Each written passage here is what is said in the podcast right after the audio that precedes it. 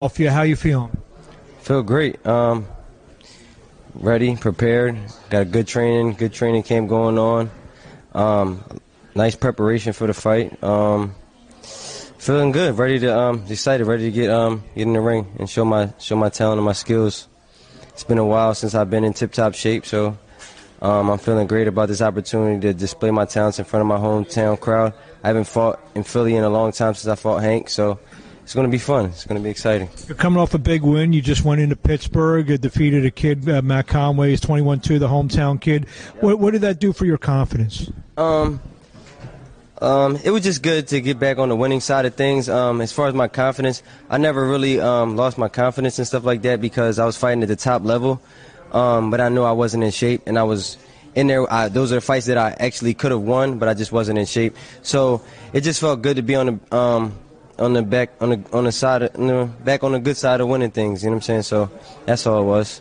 Foster's a quality fighter. He's actually come into this town before and beat Donald Smith. Uh, you know, that may, maybe a little similar to you. Like he, he's a guy who looks like he'll he'll take on anyone, anywhere, kind of like you are. Um, we'll talk about William Foster the third. What does he bring to the table? Um, I don't see too much that he brings to the table. I mean, he's an undefeated guy. Um, he wants to keep his uh, his O. So he's going to come hungry, but um, there's there's levels to boxing, you know what I mean?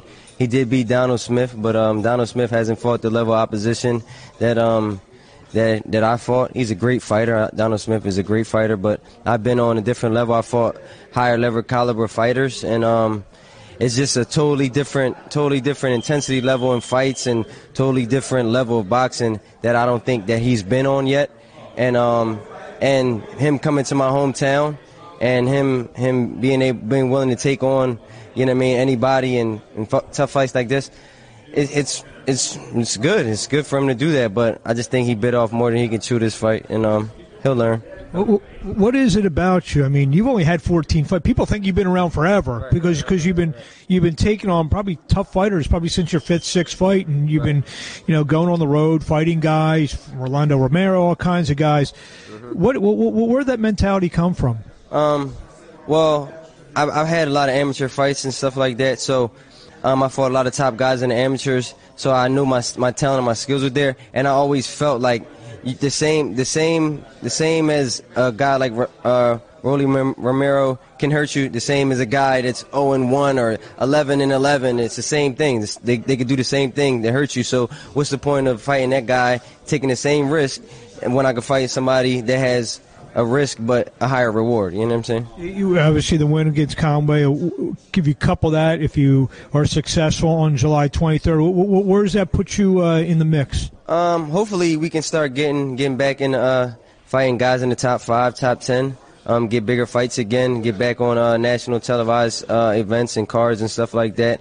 And um, just go from there. Take it one fight at a time, like we've been doing. You know what I mean?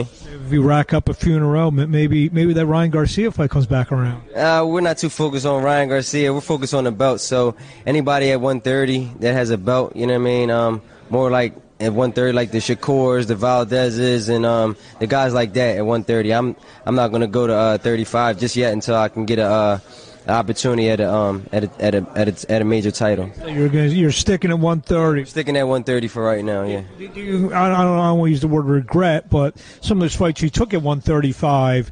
Do you um I don't know if regrets the word, but no. you, you sit back and say to yourself, you know, may, maybe I should have stuck around thirty. No, absolutely not, because those fights that I took were fights that. that allowed me to grow as a man, as an individual, not only in the ring, but outside the ring. So I kind of needed those fights to get back focused on my career, get back focused on other things outside the ring other than just boxing, you know what I mean? So there's no regrets in anything that I've, that I've done. It's always just life lessons and learning.